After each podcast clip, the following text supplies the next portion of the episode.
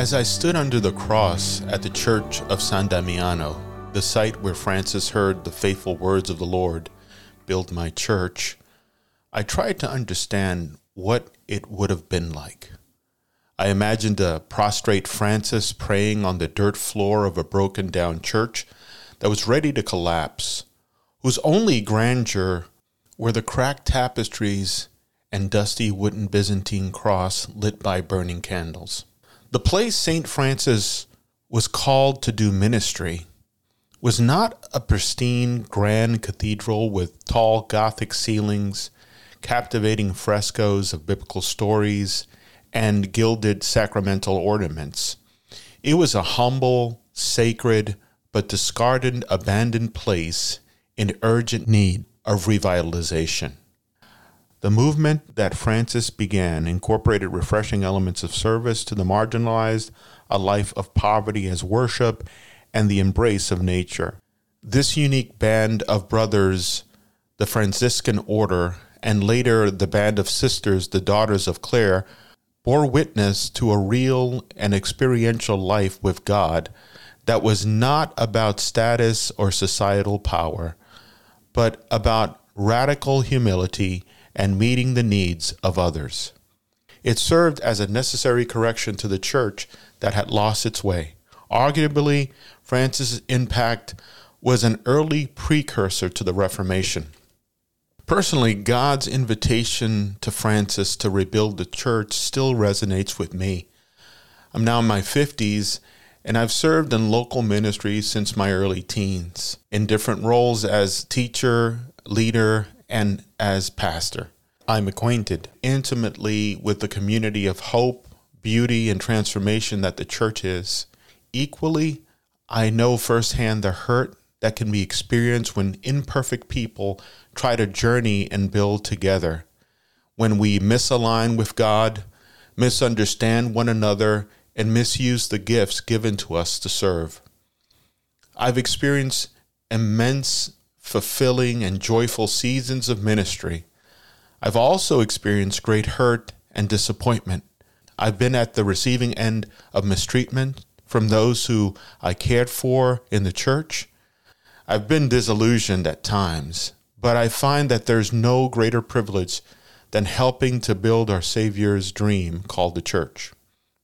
God's invitation to Francis also encourages me to serve and contribute to the church in my own unique capacity as a Latino, alongside of my band of brothers and sisters, the Latino Leadership Circle, LLC, a group of ministry and social leaders that have been called to find nexus of understanding between Latinx, ethnic, and Christian identity.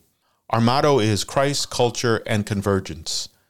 It reminds us continually to build the church by caring for our sisters and brothers who struggle to connect who they are and what part they play in God's great story.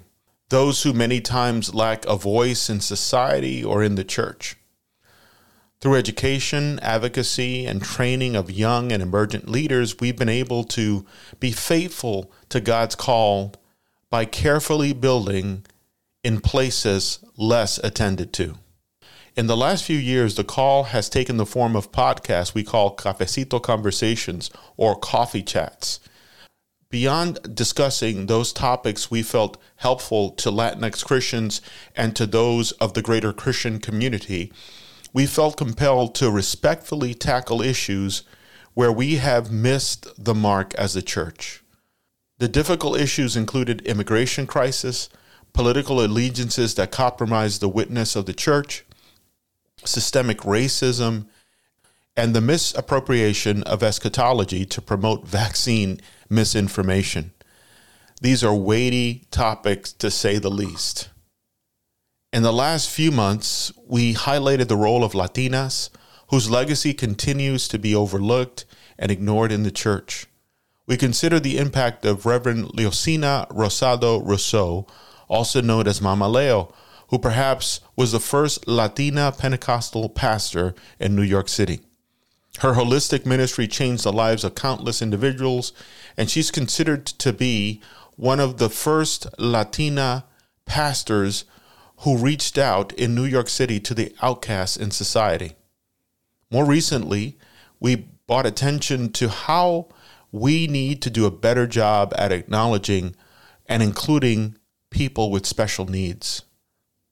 We had the privilege of speaking with our very own Reverend Dr. Elizabeth and Hiram Rios, who shared about one of the greatest loves of their life, their son Daniel Jeremiah.